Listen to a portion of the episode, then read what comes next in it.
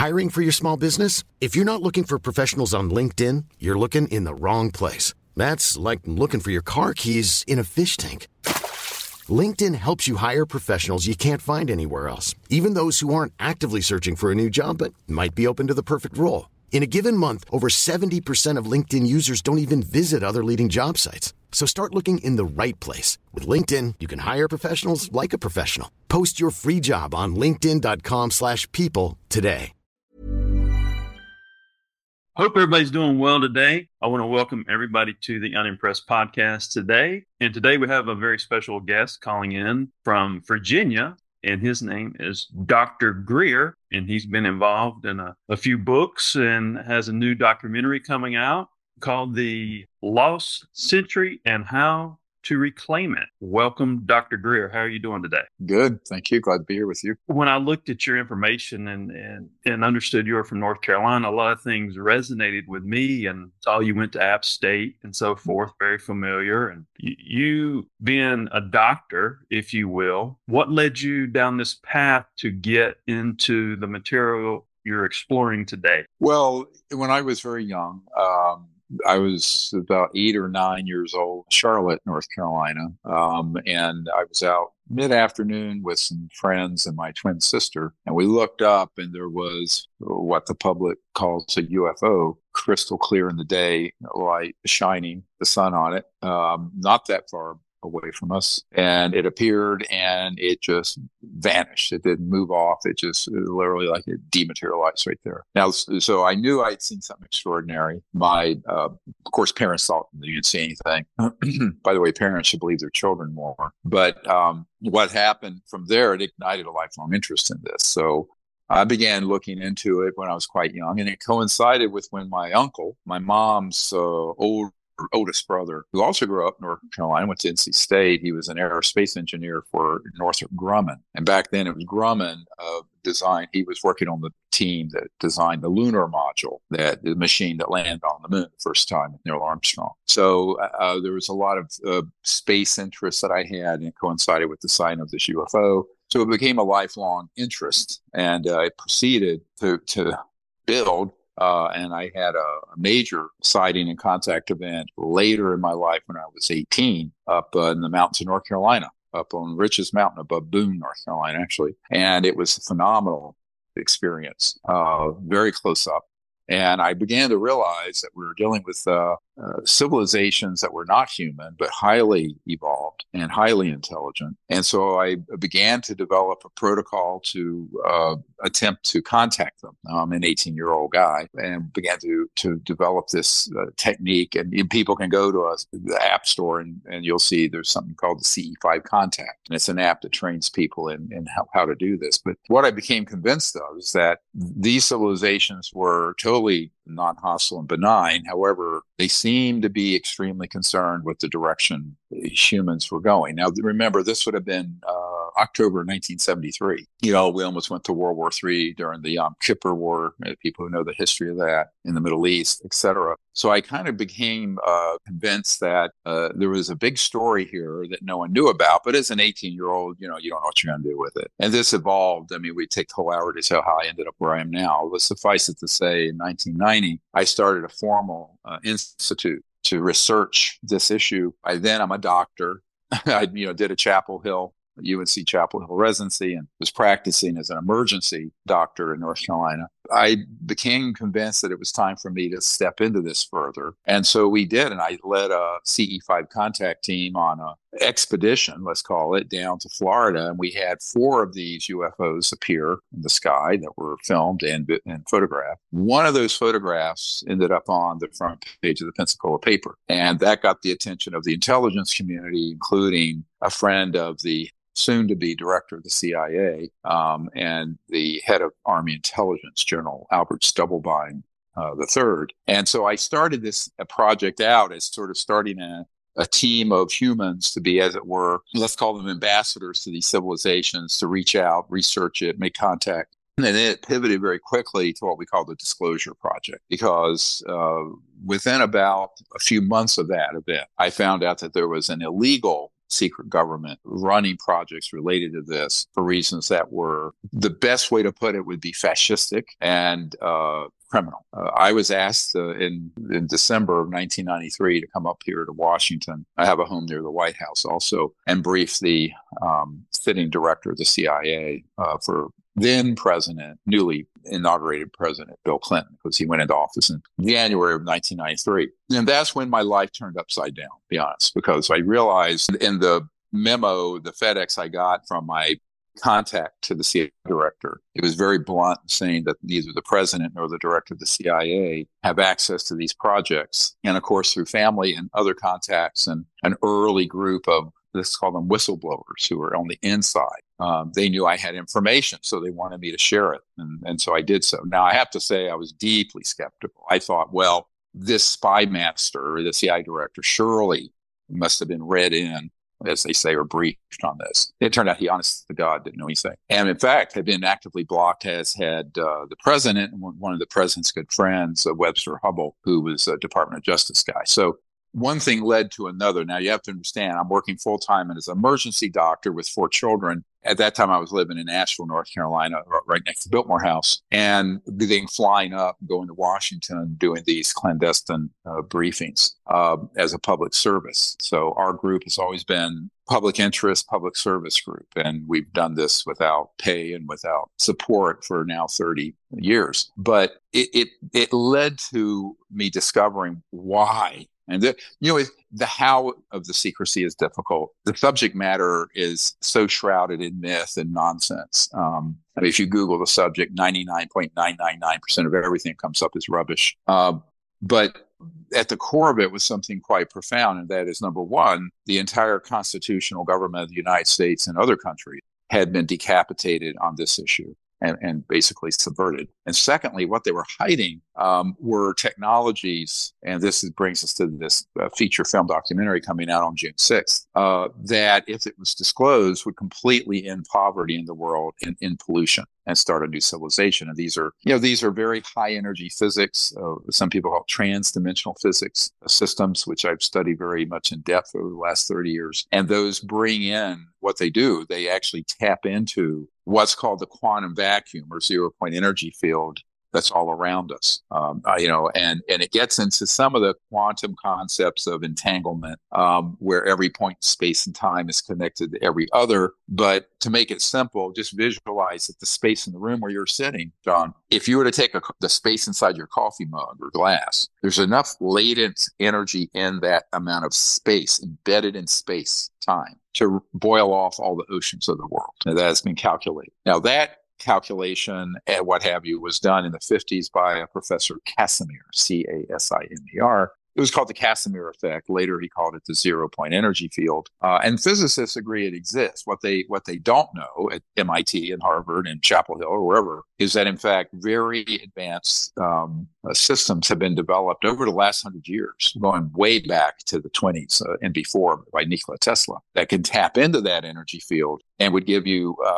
a boundless, infinite amount of energy at zero cost and zero pollution. Now, of course, you immediately realize then why is the secrecy around UFOs, because go look at the CNN footage and 60 Minutes on CBS and Fox News, whatever, of our Navy jets chasing that object off the coast of California, the so-called Tic Tac. Mm-hmm. Number one, people don't realize that was ours. That was Lockheed Skunk Works. It was not extraterrestrial. And number two, it has no jets, no rockets, and no atomic or nuclear power plant on board. There's no heat signature. So you immediately realize it's using a propulsion and energy system that is tapping into some sort of ambient or existing field. And that, of course, is what Nikola Tesla stumbled across back in the earliest 20th century. But so what we have are very powerful industrial interests globally then and now. It's no different now from 100 years ago, frankly, who do not want that out, because you're talking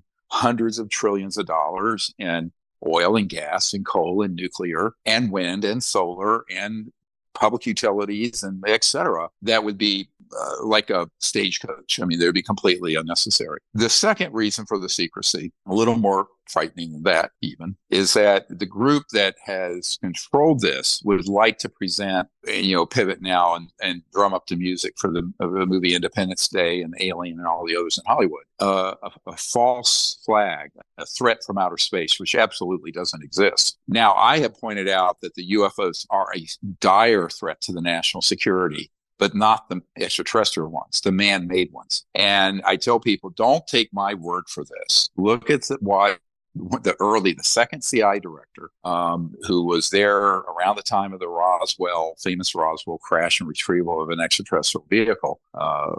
That CIA director, Admiral Roscoe Hillenkoetter, he wrote the New York Times in 1961, and he said, and I quote, "The secrecy around UFOs is a threat to the national security." So, unfortunately, what happened during Eisenhower's administration later, like in the 56, 7, 8 period, is that a group of industrialists, military, and intelligence guys began to subvert the Constitution and the president, Eisenhower. Eisenhower was getting older. He was tired after World War II, and you know, he was in his second term as president. And unfortunately, he lost control over those projects. This is a fact. And it's been out of control ever since. It is an illegal secret government program. And you know, my favorite comment on this was an older, he's retired, I think he's passed away now, senator from Hawaii, Senator Inouye, where Senator Inouye said, "There exists a secret government with its own Air Force, its own Navy, its own funding mechanism that's above the law and free from the law itself, i.e. completely illegal and unconstitutional." Now, the reason I cite these figures in history is that there are a number of people who try to give people a little peek behind the curtain of what's going on here. But they don't take it very far because they're intimidated and threatened. So our project, the Disclosure Project, has been the lead group in the world moving this information to the public, but also trying to get members of Congress and the White House, whoever's in there, of course it rotates every 48 years, educated on the issue and begin to take action. The good news is last year, right before Christmas, the Congress passed and the president signed a mechanism for us to bring in a lot of top secret whistleblowers into D.C. and have them give testimony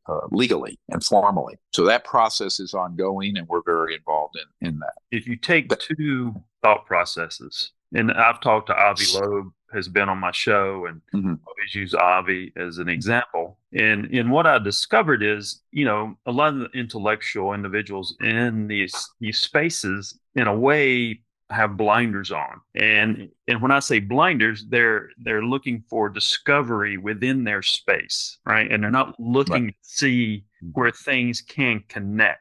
So if you think of, I reverse engineer everything and I've created this process, and I have quantum physics coming through and information coming through all the time. And if you approach things from a discovery mindset, it's very hard. It's going to take longer to determine the answers. But if you can come at this from a creation mindset, let's say if you understood, you know, how the universe was created and everything was linear and mathematically tie that information into Earth, and you understand that foundation of creation, it's going to show you the wrong answers. Because I made this process of using content and eliminating a bad customer or bad fan, because I eliminated unconscious bias.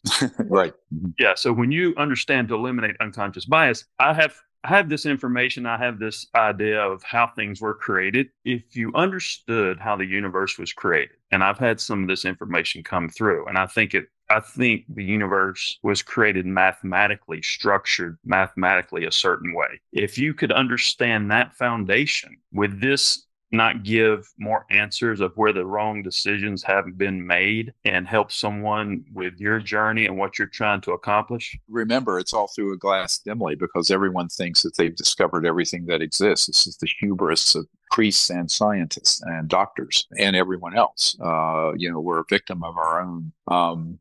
What was wonderful from the Vedas, the world is as you are. So it's well now established, and Einstein called this the spooky effect, but that the universe, the cosmos, the creation is in fact a conscious quantum hologram. And every point in space and time is connected to every other. And at its root, there is a conscious element of it, a consciousness element to it. So it's a very complex story. Now, if you're strictly in a linear world of mathematics, you're not going to get there, except derivatively. But I mean, we're getting into weeds here. But what I'm saying is that this is important, because when you talk to folks like Avi and others at Harvard, they're within a certain box, and that box is very much, as you said, blinders on. But the other problem with it is the compartmentalization of this kind of knowledge. Like recently, I've been working a great deal with a man in Washington who manages the black budget of the United States and oversees the three-letter agencies. Now, everyone in the United States and elsewhere would think this man would certainly have been read in or briefed on anything this important and sensitive. He knew nothing about it. It was completely compartmented in an operation that was not being overseen by the intelligence committees or the White House, national security people. If you don't know what you don't know until something is open to you. And this is not like open scientific discovery when you're dealing with this kind of complex issue. If it was just a scientific problem, the science of this has been settled, by the way, long time ago, 50s, 60s, the propulsion systems, the energy systems, non-locality, quantum entanglement, that's all settled and was discovered and reverse engineered and done, but not long around the time I was born. In fact, we had electrogravitic, so-called anti-gravity, propulsion and energy systems. October 1954 was when we mastered gravity control. We have people who've been in the, quote, intelligence vault and have seen the documentation. So I think that the problem is, if you're the top physicist in the world at Harvard, MIT, and Caltech, it isn't really going to matter, because you have not been privy to those breakthroughs. And this is one of the real, I call this the big cosmic brain drain that's happened, because people have not been allowed to know even the fundamentals of the science that were being worked out in classified, very tightly held projects beginning in the 40s up through now. And this means that the world and our country has been deprived of an enormous amount of knowledge, and much of it not just theoretical hoo-ha. We're talking the fundamentals of how we live as a people on this planet, which is rapidly cannibalizing and destroying the planet. But forget that. Even if you don't give anything a care about the earth and the environment, there are 3 billion people on the planet who have nothing to eat. Except what they can scrub up, and they're cooking it, by the way, by cutting down rainforests and desert shrubs. That's 3 billion with a B. This was just in The Economist last year. Mm-hmm. So I think that there's an enormous existential crisis for our civilization. And much of it is completely unnecessary and artificial. It's a construct. And it is rooted, quite frankly, in something that most people giggle about: UFOs, extraterrestrial intelligence, etc. And the reason the CIA began to engage Disney back in the 50s to make cartoons about this was because they wanted it to be the subject of ridicule and kooks and silliness, and they succeeded. And so the public is very unfortunately easily influenced through these sort of psychological warfare campaigns. I mean, if you doubt it, go back and look at what we did with COVID. And on top of that, before that, after 9/11, where they concocted fake evidence so we could go into Iraq, even though Saddam Hussein had nothing to do with 9/11. And that's been well proven. That's settled fact. Even, Colin Powell, who was Secretary of State and had been the chairman of the Joint Chiefs of Staff, he and his chief of staff had admitted they were played by Dick Cheney and his minions into forcing the country into this catastrophe. These are huge issues that go way beyond, theoretical counting angels on the tip of a pen, a needle, by academics. And I think that we need to make this something that the public understands what the implications of it are. Now, the science of it is very elegant and very interesting, although, it's very difficult, I think, for most people who have been educated even in quantum physics and their attempts to understand what's called quantum gravity, wormholes and the like, to kind of accept the fact that that was settled research back in the 50s and 60s. Do we just settle for that? That's why I left my look, dude. I left my medical career and have given up over $12 million in income. Yeah. and my own savings to get to fix this problem. So, yeah, I mean, most people are going to settle for it. The presidents that we've gotten this information to have walked away because they're scared shitless. Excuse my language. No, it's a very big problem, but it isn't going to be fixed by wishful thinking either. So this is why, you know, we have to educate ourselves and the public about it. That's why this documentary film is going to pull the whole curtain back on 100 years of this. What's been kept secret, how it's been kept secret, why it's been kept secret, and how do we fix it? You know, the subtitle of the film is How to Reclaim This Lost Century. And there is a strategy that where I think it would work if we all pulled together to make this come forward. The other problem, however, is more institutional, political, financial, et cetera. Because, you know, you're dealing with a macroeconomic, you know, the whole global economic situation that needs to take a big turn away from its current direction. But the ones who are stakeholders, I mean, let's say you control $1 trillion oil field somewhere. This is not great news for you because that oil only in the future be used for plastics and things like that, not energy, which means you only need less than 1% of it or something like that. So I think that this becomes a big issue that becomes financial and then political and institutional.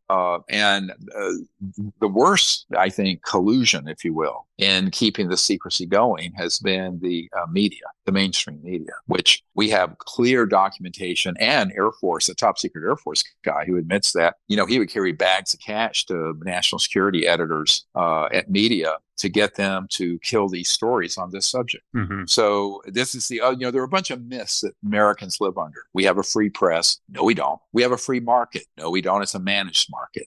We have a constitutional Republican democracy. No, we don't. We did. There are a whole lot of like fundamental problems that people take. And it's a lot of it, people are believing their own PR. They want to believe that, you know, all is right in the world and God is in his heaven. But, you know, the reality is that we're in a very serious crisis. Everybody knows it and can feel it in their bones if they're sentient at all. However, people don't know what to do about it. I think the reason we're doing this particular film right now and a few days after it releases and in Washington, D.C. on June 10th, 11th, and 12th, we're doing a big disclosure of all this information with a whole new wave of top secret whistleblowers coming forward at the National Press Club. And you're all invited to come and view it. If you can't be there, you can view it online, and hopefully you'll send your links out. And what we're trying to do with that is put that information out so it encourages the people who are in the Congress to step up the pace of their inquiry into this. You know, we just had 12 senators write to the Pentagon complaining that they weren't moving quickly enough. And that's 1/6 of the U.S. Senate almost. So, and we have that letter, which people can see. And there are other people in the House wanting to do this. The White House military folks that I'm dealing with are also keen on trying to find out, get to the bottom of this. But most of them don't know where to begin. Like, you know, the folks like you mentioned, Mr. Loeb, Dr. Loeb, he, you know, he's not been read in to these, and he's not going to be.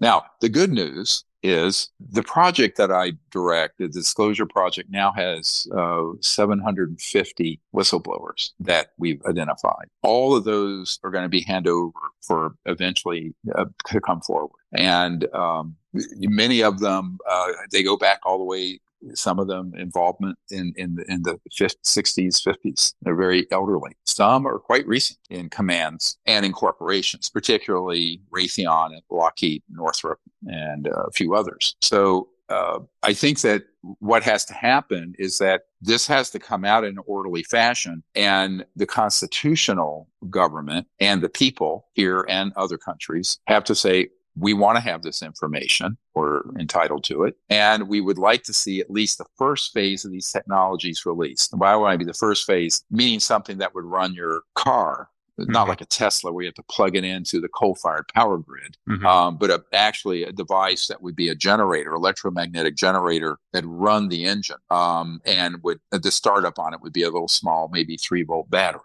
and you would never have to plug it in because there are no battery systems that run down. This so-called zero point or quantum vacuum energy, some call it free energy, Tesla call it the infinite energy field. Those systems should have been begun to come out in the 20s. And if they had, we wouldn't be facing this disaster, both social, politically, and economically, and poverty around the world. And that kind of extreme poverty of have and have-nots leads to all kinds of geopolitical instability and unrest. But we also would not have had any of the damage to the environment that we've seen over the last 100 years. Now, I think it can be reversed. What I find very exciting in looking at the whole array of these technologies that I've been briefed on and dealt with scientists who worked on them is that even the pollution we've created, up to and including nuclear and radioactive, can be reversed. The technologies exist to sort of cleanse and fix that. So I tell people, and particularly young people, this is all very, very good news that these technologies are extant and can be brought forward. The bad news, obviously, is that you're dealing with an 8,000-pound gorilla. It doesn't want it out. This is the rationale I came up with of, when we're born, our subconscious is being programmed. It's like a computer. And then we get into a certain point in life, we respond with our unconscious bias. And based on heavy that programming is, and that's from your vibrations, that you experience. That's why people can't get to consciousness. So if you look at it from improving a human life perspective, if we're able to tap into this source, would it slow down the vibrations? Because if you understand vibrations and what that does to time, aging, and everything else, maybe that's why the source is there, because if we quit making this side that we're living in now, and we go over here and use the side that you want to use, would the vibrations not decrease, which would help humanity as a whole? Is that kind of it, breaking it down in a way? I'm not sure what you're trying to point out there. What I'm saying is the more vibrations we create, it speeds things up. If we're tapping into this energy source, would it slow down that creation that's going to make less vibrational field on this side, which creates, speeds up the aging process, speeds up, the earth around us? That's when we're having the problems we have. You know what I'm saying? Is this energy source going to slow that vibration down, which is going to give a better life for humanity? On every level. I'm Sandra, and I'm just the professional your small business was looking for. But you didn't hire me because you didn't use LinkedIn Jobs. LinkedIn has professionals you can't find anywhere else, including those who aren't actively looking for a new job, but might be open to the perfect role, like me. In a given month, over 70% of LinkedIn users don't visit other leading job sites. So if you're not looking on LinkedIn, you'll miss out on great candidates like Sandra. Start hiring professionals like a professional. Post your free job on linkedin.com/people today. Mom deserves the best, and there's no better place to shop for Mother's Day than Whole Foods Market. They're your destination for unbeatable savings, from premium gifts to show-stopping flowers and irresistible desserts. Start by saving 33% with Prime on all body care and candles. Then get a 15-stem bunch of tulips for just $9.99 each with Prime. Round out Mom's menu with festive rosé, irresistible berry chantilly cake, and more special treats. Come celebrate Mother's Day at Whole Foods Market. On every level, because look, you're saying vibration, but most people are going to relate more specifically to the fact that millions of people die from just breathing particulate matter in the air from us burning stuff, exhaust. So you say that's a vibration, if you want to call it. You can call it pollution. I try to stay very practical. It's not that I'm not into metaphysics, but I'm a doctor and a scientist. Yeah. But more appropriately to talk about frequencies. Yeah. But when you're dealing with these sort of energy systems, if they're very life supporting. In fact, ironically, if you were to walk into a hangar where one of these man-made UFOs is floating, because we have people on my team who've been in there, the temperature actually goes down. So instead of there being heating and waste stuff, it actually is more ordered. It's very interesting because it's not just that the consciousness would evolve rapidly. Why? Because when people are not in a polluted, filthy environment and stressed out trying to eke out a nominal living, which here in the United States, even the people who are on public assistance are wealthy or middle class compared to most of the world. Go travel. I tell people Americans should go to places. The poorest people in America would be considered middle class in much of the world. They're not having to cut down brushes to cook their food, which is 3 billion of the 8 billion people. The point I make is that American narcissism notwithstanding, if you really look at this whole world, which we're on this planet floating through space together, liberating us from an 1800s paradigm of early industrial smokestacks and what have you, to a system that isn't killing things. In fact, I always have said the world around us is a reflection of our level of consciousness, which is very destructive. And the technologies we have are all very destructive. I mean, we're talking on this system right here, which puts out radiation, but also is using fossil fuels for 88% of our electricity. That's damaging the air we breathe and the water we drink and the land and the crops and the food we consume. So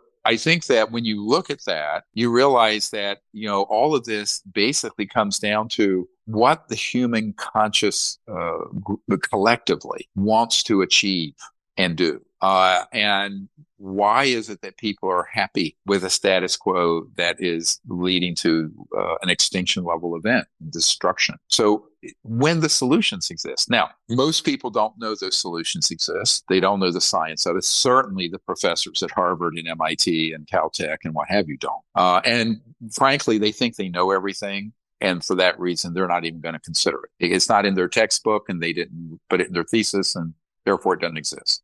They're not real science. Real scientists, you know, take Nikola Tesla. They're going to actually go into what the truth of the universe is. And that's why, you know, when the reporters asked Einstein, what's it like being a genius? He says, I wouldn't know. Go ask Nikola Tesla. Most people don't realize that. It's very interesting. But I think this is why we have to look at it as it is rooted, I believe, ultimately in a conscious field. What is our consciousness as a people? And what do we want for ourselves and our children? In my case, I now have 12 grandchildren. My grandchildren are the ages my children were when I started this effort. So I look at it as a multi-generational effort to transform away from a path of destruction to a path of healing and living in harmony with the earth. And yet I'm not talking about living in caves or living like in ancient times. We could have an extremely high-tech, advanced, abundant civilization and at the same time have no pollution. That is what we have to present, because no one wants to go back to living like cavemen. On the other hand, we can't stay the way we are. It's, my Cherokee ancestors, my grandmother was Cherokee, of just going in and viewing everything as separate and tearing everything apart and just endlessly raping and destroying everything. So we have to find a better path, and there is. So luckily, there have been these wondrous discoveries over the last 100 years. But unfortunately, very corrupt and powerful interests have made sure they've been kept secret. And I will be very direct in saying, I mean, I've been dealing this week with 3 of our whistleblowers facing existential death threats and things of this sort. And so, I'm having to deal with some very difficult practical things right now, John. So, excuse me for not wanting to indulge in endless philosophical banter. I am just not at the place right now. I mean, I'm dealing with some really seriously terrible situations, being quite honest with you. So now, all this other stuff, I became, interestingly, before I was a doctor, I became a meditation teacher because I became so interested in consciousness and the evolution of consciousness. And that was a result of the fact that right before I had this major contact experience with this ET group, I was very sick when I was 17, about 6 months earlier, and I died. I had a near-death experience, which I found, quite... My family were all atheists, agnostic, didn't believe in anything that wasn't in a test tube sort of people. This experience taught me they were quite wrong, that the reductionist view of everything was not correct, and that the consciousness, the infinite conscious field is actually where everything emanates from. And this is why when people come together as a group and a movement and an effort, things can change very rapidly, much more than just a few individuals, which is the value of heart-to-heart education. Because then that's, I grew up in the 60s with the civil rights movement. I'm old enough to remember segregated water fountains at the store where my father worked. I was run over by a car in high school because I had a black girlfriend in North Carolina. Or you're too young to remember those days, I suspect. But thank God that's not an everyday occurrence now. But I do point out to people that these sort of big changes that can be very positive happen when people come together with a higher purpose. And what is that? Well, a lot of people study field consciousness, the effect of people coming together. And I think as soon as enough people realize what is really the truth about this subject of UFOs, extraterrestrial intelligence, and the energy systems that run the UFOs, they're going to go, whoa, wait a minute. We don't want to change off of the path we're on now onto this other one. But it is an educational process. And not only for the general public, which the documentary film is for, but also when I do briefings for people in Washington. It's I won't say who, but let me just give you a short list of the people I briefed who have been denied access to these projects. Besides the CIA director, the head of the Defense Intelligence Agency, which is like the CIA for the Pentagon, the head of intelligence for the Joint Chiefs of Staff, members of the Senate Intelligence Committee, members of the House Government Reform and Oversight Committee, the presidents and the presidential staff and friends, the head of the United Nations, the ministers of defense of Canada and United Kingdom and Australia, and I can go on. Now, the problem with that is that those folks who are ostensibly leaders, what are they leading? It's the blind leading the blind because they've been left out of this information by illegal secret government projects that went rogue in the 50s. If this isn't fixed, we're looking at our civilization facing an extinction level event in the coming years. So I think we're going to have to, get serious about this, and the bony head academics are going to have to take a back seat for a little bit. The right word be like a symbiotic energy. Would that be the right word of what this is? Because it's going to put you in a symbiotic way of life. I understand that. And when you talk about practicality, I could imagine being a pioneer with this now that I get it more talking to you and understand the depth of it. So I applaud you for that. That's a big deal, being the lead on this. And someone's got to plant a seed somewhere to get that started. Intelligence and everything else could move a lot quicker if they could get to where you want to go. Well, it would. I mean, the other thing, even the neuroscience studies and epigenetics studies, if you're scientifically oriented, when people, for example, meditate, it unlocks certain genes that we used to call junk DNA. That's not. People's IQs go up. So what happens when a civilization goes from a sort of a grubbing, materialistic, terminal civilization like we are now, where there's infinite energy, abundance, no poverty in a generation, diseases are cured, they really will be. And there is enough time and focus to pursue what it means to be an advanced, intelligent life form, sentient human. I think you're going to see such a huge advancement in human civilization that in 100 years, it would eclipse the previous 10,000. But so we have to make it over this chasm. And it's difficult because I'll never forget being with Lawrence Rockefeller, whose brother was David Rockefeller, Chase Manhattan. It's now J.P. Morgan Chase. And, the Rockefeller family, of course, oil, Standard Oil, became ExxonMobil, et cetera. But he was a huge supporter of what we were trying to do. He was very elderly. And it was a couple months before I briefed the CIA director. And he took me out at night on this deck with a Native American on horseback. It's a Remington. Of course, they have all the originals, looking up at the stars. And it was this beautiful, poignant moment. He turned to me. He said, Dr. Greer, if this comes out, no aspect of life on Earth will be unchanged. So vast are the implications. I said, yes, Lawrence. That's why it's been kept so secret. Now, to most people who care about most of humanity, this is a very good thing. But if you are Goldman Sachs, and if you are JP Morgan Chase, and if you are ExxonMobil, et cetera, and so on, there are these multi-trillion-dollar transnational conglomerates. This is not very good news. And I was consulting with a very large mutual fund director who they managed about $2 trillion. And he was picking my brain of how to get ready for this. I said, because it's not if this is going to happen, it's when. And when it does, half your portfolio will be a penny stock. So, and so this gets into some very complex problems. And they were more complex now than if it had been fixed when I recommended that the president Clinton fix it in the 90s. But he was basically pushed aside and threatened. And so, and there wasn't a critical mass in Congress to pursue it. Now there is. It's very hard to have this fall on the president's shoulder as one man. But if there's also the other branch of government, the Congress, I mean, the judicial wing is not yet involved, but I think may get involved. By the way, any great lawyers listening, we may institute a civilian RICO suit, racketeering influence corrupt organization, because we can now prove through the witnesses we have, whistleblowers, that this is the world's largest, basically corrupt organization keeping this secret. You're going to have don't some, you think some it's law. Time? I mean, it's time because. Oh, yeah. We wanted to do this in 93, my friend. Look, I've been doing this 33 years. Yeah, this is what we recommended to the president in 1993. Now, although that would have been done a Department of Justice RICO suit. But I think that in order for this to get fixed, if we have any chance as a people going forward without losing billions of us, right? Not to scare the hell out of people, but we're going to have to come together and realize that this is not the stuff of cartoons and idiotic UFO internet stuff.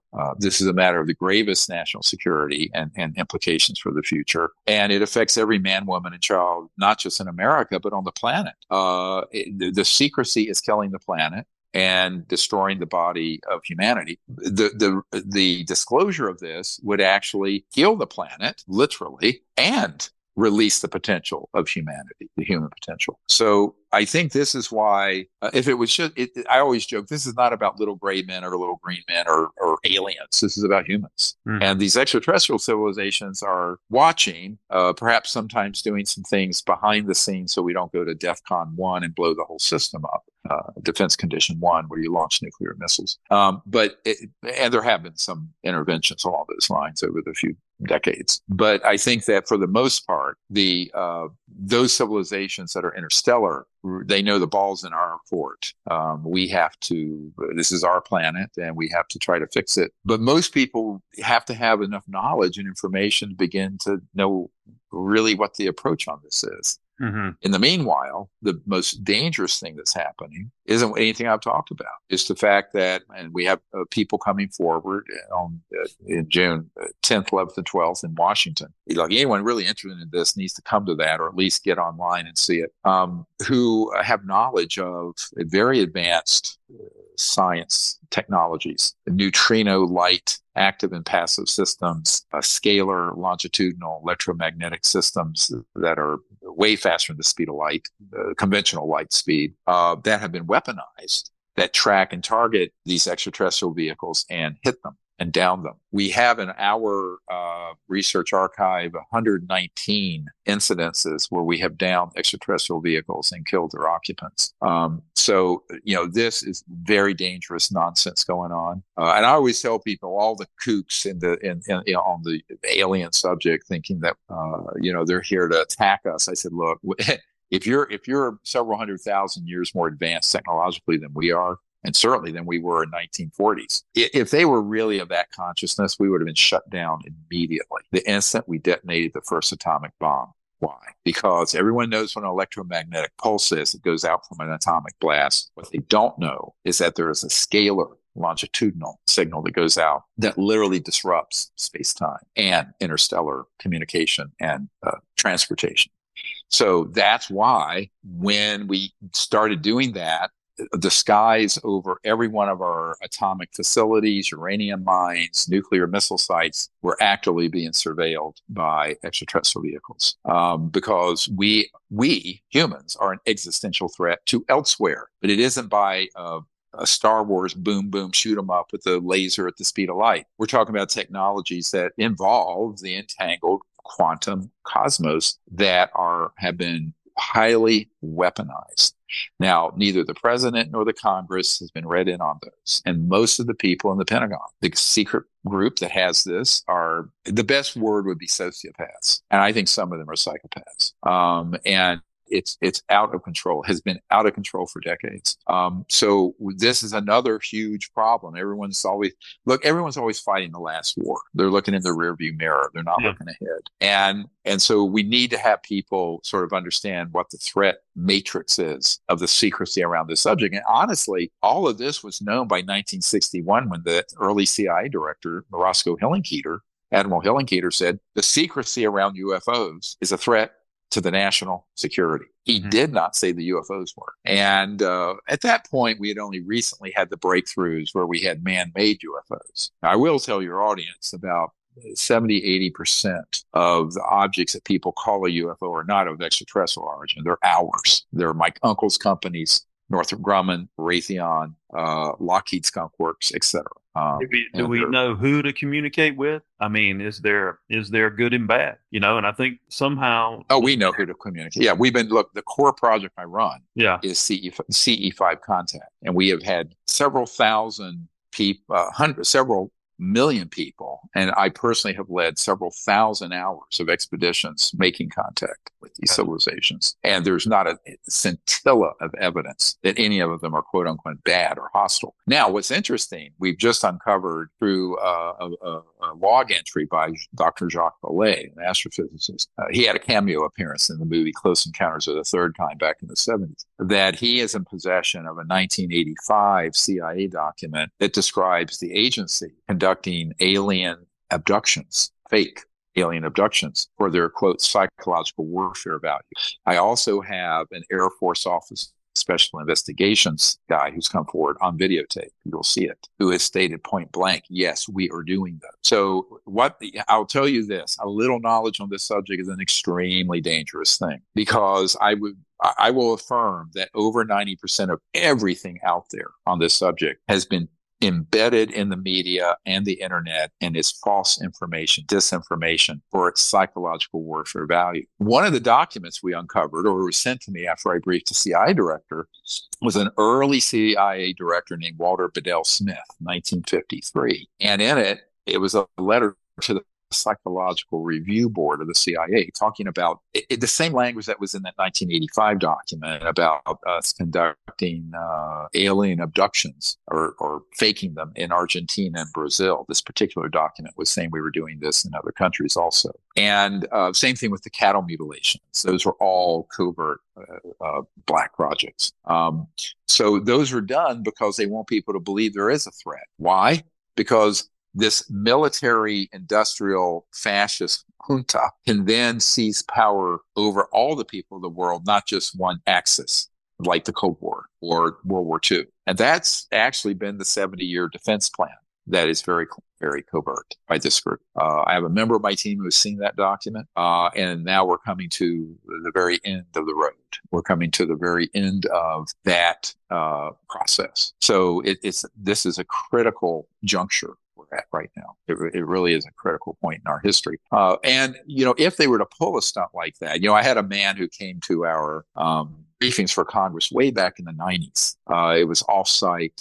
It wasn't sponsored by the Congress. It was people being invited. And it was a man who had been on an interagency committee back in the 70s, where he says, look, we can hit a button, boom, and these things that are the man-made UFOs, boom, they go up. Things could happen. It would look like an alien attack. He says everyone from the president on down would be convinced we were being attacked like War of the Worlds. He says that capability had been there a long time before I was in that command. So we have people who have operationally or tactically been involved with that. It's a very disturbing story. But remember, most people are too young to remember that the Vietnam War was boosted by us staging and hoaxing the attack on our own Navy vessels in the Gulf of Tonkin in the 60s. And the public outrage was so high that it caused President Johnson, to stampede into a vast escalation of the Vietnam War, which, of course, was a quagmire.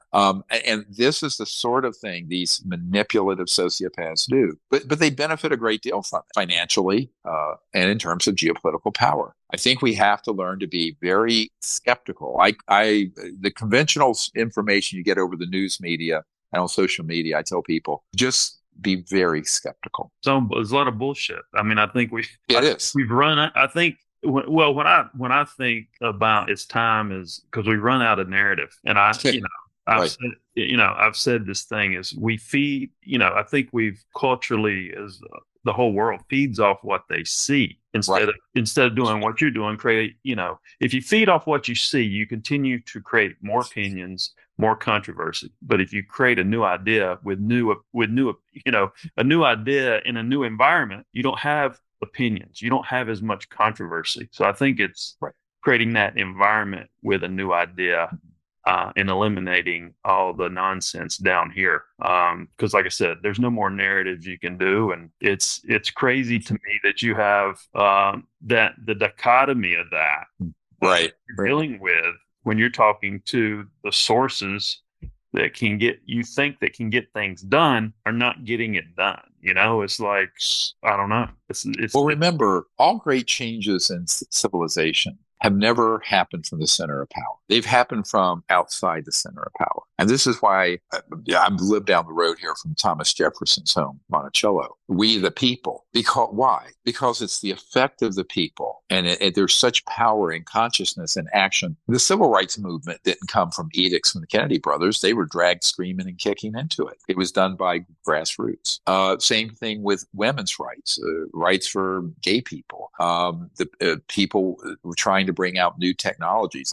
Here at University of Virginia, there was a medical doctor who discovered there was a bacterium causing many of the worst ulcers. And he was run out of the medical establishment because it ran against what the conventional wisdom of the academics and the pharmaceutical companies were saying. It turned out he was 100% correct. Now he's working in Australia. That it was one of the biggest discoveries in the treatment of peptic ulcer disease. It's the H. pylori bacterium. And you use some doxycycline, it gets rid of it, and your ulcer is healed. In fact, now it's medical malpractice not to test for it. But you know, all big changes happen from people who are, you know, have to go up against an established narrative that is resisted and fought. But I just think people need to understand that's how all great changes in civilization.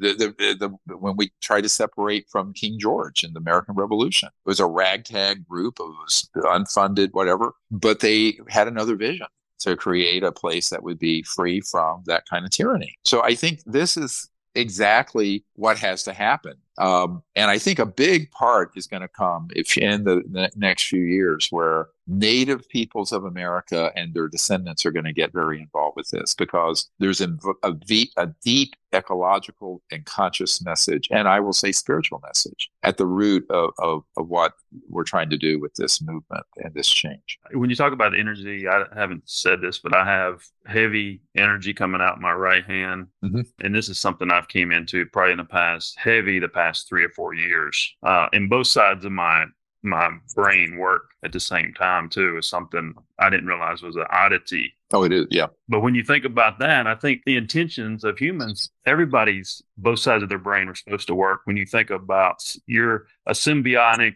energy, you're talking about symbiotic as a human being, and even if you look at Da Vinci when he did the Vitruvian.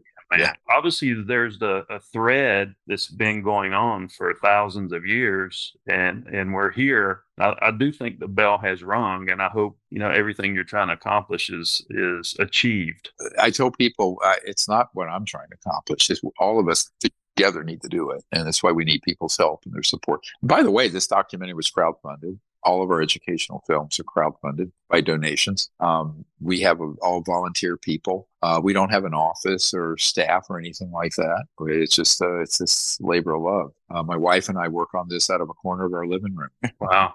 And yet it's become this global operation. So we need people's help. And you know, I hope people will give a look at this documentary. And if they can, come to the National Press Club event with us. We need a big showing there. And if you drop the link, if they can send it on to everyone they know, because then we're going to be able to get a lot of people who can't be there in person to see it online. Yeah. And that will cause a consciousness shift. So it's all about networking with folks like you. And I appreciate your help. That is the documentary called The Lost Century and How to Reclaim It on June 6, 2023. Yep. You know, send us the link. We'll get it out to all our people on our network. Yeah, actually, it's available on a pre-order now, so people can begin to do that. Yep.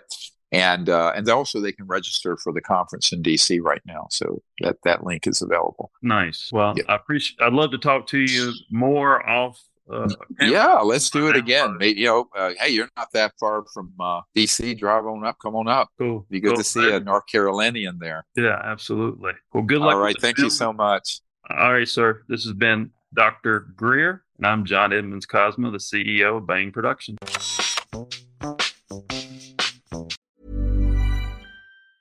Mom deserves the best, and there's no better place to shop for Mother's Day than Whole Foods Market. They're your destination for unbeatable savings, from premium gifts to show-stopping flowers and irresistible desserts. Start by saving 33% with Prime on all body care and candles. Then get a 15-stem bunch of tulips for just $9.99 each with Prime. Round out Mom's menu with festive rosé, irresistible berry chantilly cake, and more special treats. Come celebrate Mother's Day at Whole Foods Market.